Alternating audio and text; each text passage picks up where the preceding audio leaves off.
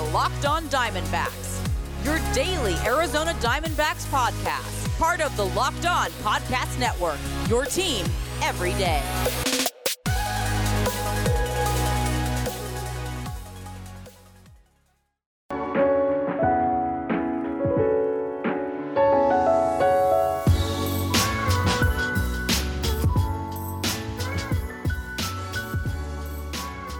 Welcome back to the Locked On Diamondbacks podcast. You're part of the Locked On Podcast Network. Your team every day listening to who, the always wonderful, and might I add, handsome host of this podcast, Miller Thomas. I'm a multimedia journalist and graphic designer, so please go check out my website, millerthomas24.myportfolio.com. On um, there, you can see all my latest work from my packages to my articles to my photos and my graphic design. For today's show, we do have an Arizona Diamondback on today's pod. We got Riley Smith of the AZ Diamondbacks on. We're going to be talking his career, his season, his rookie season. We're going to be talking about last night's game, the World Series. Got a bunch to talk about. But first, if your company's interested in reaching men between the ages of 18 and 44, your company should be sponsoring this podcast. Locked on Diamondbacks is listened to by 98% men and 80% between the ages of 18 and 44. So if you want men in that age range, this is your spot. Plus, I'll rate to the most reasonable around. Email me at lockedondiamondbacks at gmail.com to find out more. Now, here's that conversation between Riley Smith and I. All right, we got Riley Smith of the Arizona Diamondbacks on. Riley, say what's up to the people listening. What's up, guys? How y'all doing? All right, yeah, they can't respond, but I'm sure they are doing well. Now, Riley, uh, we I think we all saw last night's World Series game. Blake Snell absolutely dominating the Dodgers, struck out nine of 18 batters, and then he gives up one hit in what that sixth inning, and then he gets pulled. And then you see the Dodgers come back right away and take the lead in the next inning. So, what was your reaction when you saw Blake Snell get pulled from last night's game? You know, I, it's not our place to decide what coaches do, what managers do, but I'm a, I'm a type of guy where I, I, like to be in the game until I physically can't be. And so if I'm in Snell's position, I'm I'm pretty upset. But at the end of the day, you know, we it's out of our control. Yeah, and I, I, get that. That's what the Rays did all season to get them to that World Series. I mean, I was looking at Blake Snell's game like yesterday. Every postseason start, he never made it through the sixth inning. That's pretty much what they've been doing all postseason. But with your season on the line, your best pitcher on the mound, dominating the best team in baseball, and then you take him out for a guy who just broke the postseason record for most consecutive appearances where run allowed. It, it's just a little mind-boggling. So I would have liked to see Blake Snell in there and, and compete a little bit longer longer. But right now, we're we're seeing like this war in baseball, historic baseball versus advanced analytics. So where do you fall on that fence? Are you more of an analytics guy? Are you more of a historic baseball? Let's just go with the feel kind of guy. I'm, I mean, I'm a, I'm a historic baseball guy. I, you can't computerize baseball, in my opinion. You, there's certain analytics that, that break down certain scenarios, sure, but you know, your heart and your mind control what happens on the field versus you know, computer telling you, yeah, Blake Snell's never gone over six innings in a postseason, like he's not going to get through it. But that's that's not true. That that dude was absolutely de- dealing. He, he was a game like he was a gamer, and you can't physically add up the mentality in a computer to to how he's going to react in big situations. And and he stepped up his game yet last night, and he was a Cy Young guy again. And, and that to me, you let him in there, and that, that's his game to ride or die. Yeah, I just think there needs to be a better balance between analytics and uh, watching what you see. I mean, last night, yeah, I know analytics have gone the Rays to the World Series, but you could just watch last night's game and just see Snell is just in his zone right now. He's just dominating. So why would you ever take that guy out? I, I think it's just too tough of a concept for people to wrap their heads around today. I mean, Kevin Cash is probably going to get destroyed on all these sports talk television shows, but hey, the Rays still had a great season. They still made it to the World Series, so they still have a lot to be happy happy about. But in that championship series, they did go against the Houston Astros. And I know you're from Texas, so Riley, would you have rooted for the Astros if they made it to the World Series? Uh, yeah. I mean, I, yeah, I, I, wanted Tampa to win. I've got a couple buddies on the team and in the organization. Colin Poche is a, a guy that came up in the, the in the Diamondbacks org with until he got traded. And another guy in their farm system is uh, Sam McWilliams and Brian Schaefer. And I mean, there's just some guys in that org that I, I really like, and I really wanted that that to happen for them. Um, you know, obviously, we'd rather the Diamondbacks be there, but that was our our fortune this year. You know, but uh, yeah, I was. I, Oh, hello. hello. Oh, sorry, you cut off for a second. there. All right, and then uh, yeah, so yeah, yeah, I, I would have liked to see the Diamondbacks there too. Of course, they didn't have the greatest season. I mean, you were on the team, so you know. But Riley, I, I want to know a little bit about your come up. Like before you got, uh, before you uh, made your debut, like where did they, where did they have you exactly for that alternate site, and how did you stay ready before you got called up? Yeah, we were at uh, Salt River at the spring training complex. Um, and, and I had taxi squatted the last two trips, road series. So um, I was with the time, and whenever we were at home, I was at the alternate site. And, uh, you know, we were, we were better ourselves so that when they called upon us, we were ready to go. Yeah, and you know you were called upon, and it was during a, a, a time when the D backs were really struggling. It was a seven-game losing streak, and the, the team just wasn't performing like how many so many people expected. So, what was your mindset as a rookie? You know, you're you're about to make your debut, but this team is on a seven-game losing streak. Of course, you got a lot of emotions going on. So, what was your mindset heading into your debut? Um, you know, no matter what, uh, I really like to compete and I like to beat whoever I'm pitching against, and and and so I, I, try not to let the emotions get get out of hand and change my mindset when I'm out there. I just try to stay the same as I've been throughout my career, and uh, you know that that's kind of how I stayed. Yeah, and your debut didn't go probably as well as you would have liked. I, saw that a grand slam was given up, but after that, you only gave a one earned run, I think, over the next 14.1 innings pitched. So, how did you bounce back and redeem yourself? Um, you know, the, the Grand Slam sucked, uh, but that outing, you know, I made one bad pitch. Technically, I mean, it, that that was that was tough. But I, I would say that if it was the third or fourth outing, I would have been a little harder on myself. But I, I kind of was prepared to either have a great outing or have a bad outing. You know, the, the emotions can get out of hand in your debut, and, and those guys are good. So once you get settled in, you know, then you can kind of pitch the way you're supposed to be pitching. And, I felt great, and, and I wanted to be pissed about the Grand Slam, but I really couldn't. I mean, my childhood lifetime dream had come true, and and I wasn't too hard on myself, and I, I knew that I had made some really good pitches, and I made a bad pitch, and, and that's just kind of how it stood. Yeah, and you performed great down the stretch, and we saw the Diamondbacks bullpen kind of struggle all season. So I'm hoping they give you a larger role in 2021 because the pitching staff could really use you. But what was the biggest challenge or difference you saw going from the minors to major league hitting? Um, very, very uh, strategically planning out the at bats and, and just you know focusing on your strong points, but also being able to get to their weaknesses. That's kind of the game plan of pitching. You know, you know when it's nut cutting time, you have to to stick to your your strengths, but you also have to try to to exploit where they're not, you know, as well rounded. Now, Riley Smith and I would talk about how it's like playing baseball in a pandemic and how strict the protocols were.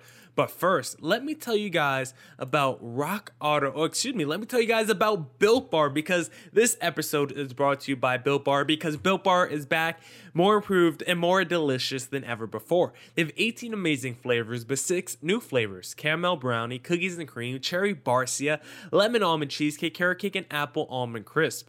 Bars are covered in 100% chocolate and they're both soft and easy to chew. Now, the reason why I love Built Bars are because they're healthy. They taste like a candy bar, but they're actually protein bars. They're great for the health conscious guy like me who wants to lose or maintain weight while indulging in a delicious treat. The bars are low calorie, low sugar, high protein, and high fiber, so it's great for that keto diet. If you go to builtbar.com right now, they reset their promo code for this relaunch. You get a free cooler with purchase while supplies last. Go to builtbar.com, use promo code locked on. You'll get 20% off your next order. Promo code locked on for 20% off at builtbar.com.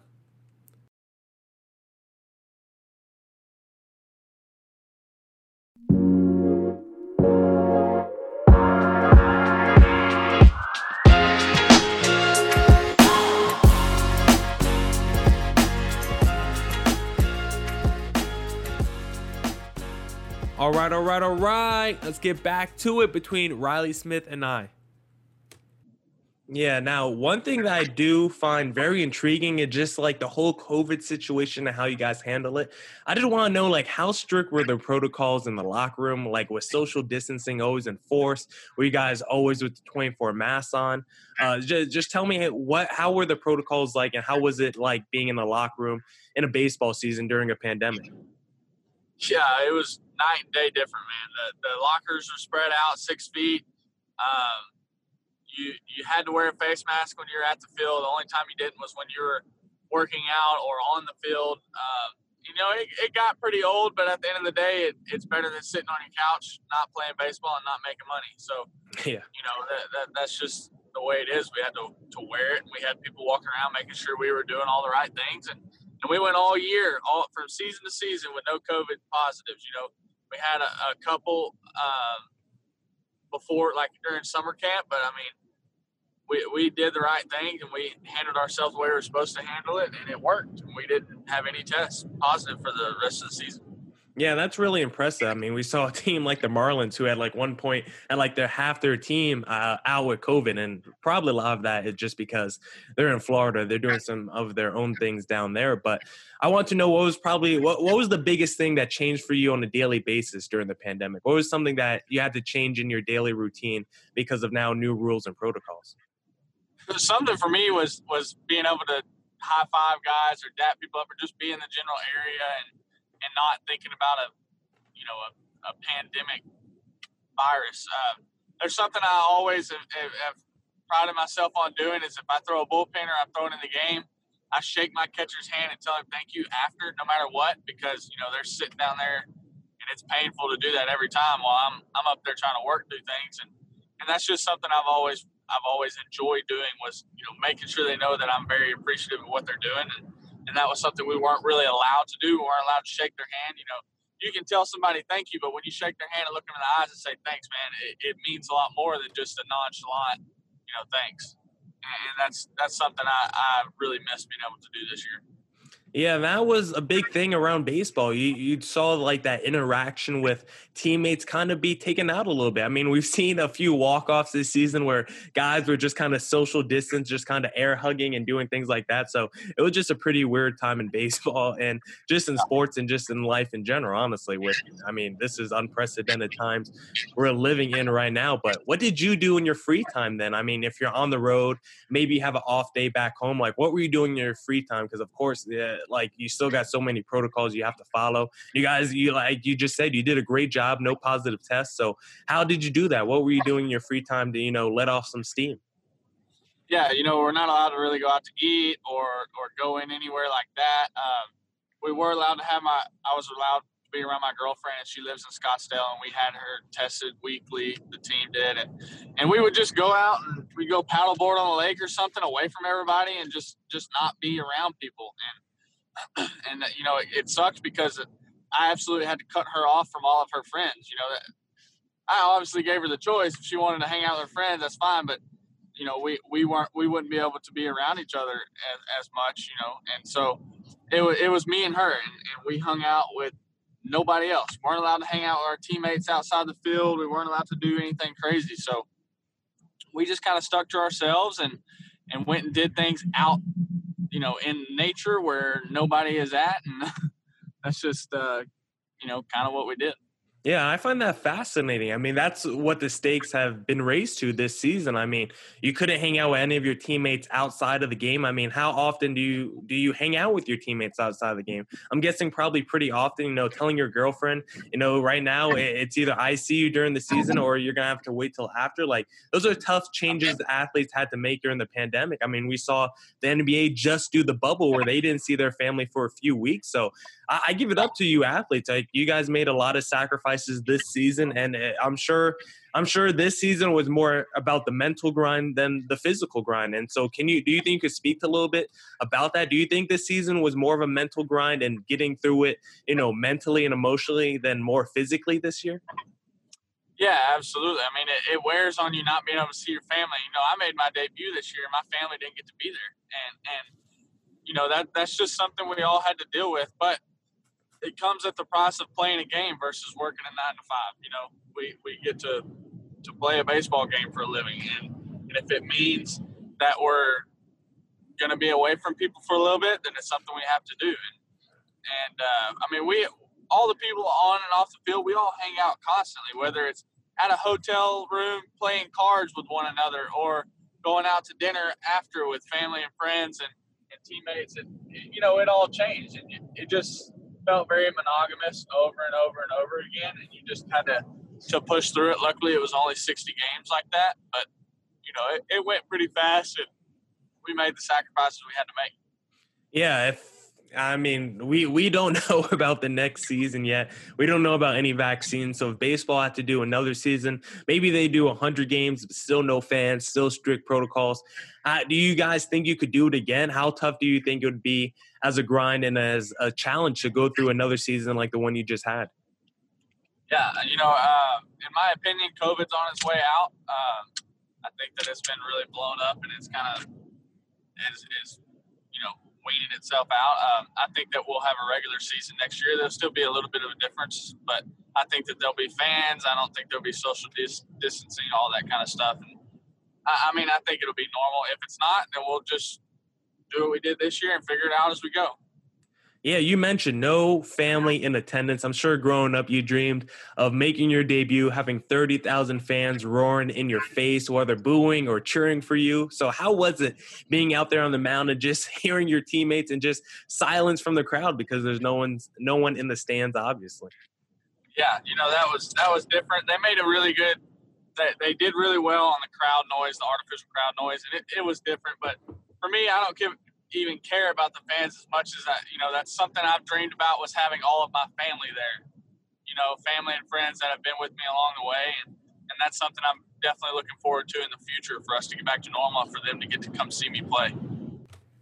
That's it for this edition of the Locked On Diamondbacks podcast. Thank for Riley for hopping on today, and come back tomorrow for the rest of that talk or chat you want to call it between Riley Smith and I. Remember, this is the Locked On Diamondbacks podcast. Best news, coverage, and insight. Now we got players on the pod too, so you definitely want to stick around and listen to more of the pod. And as always, stay safe and stay healthy. Deuces!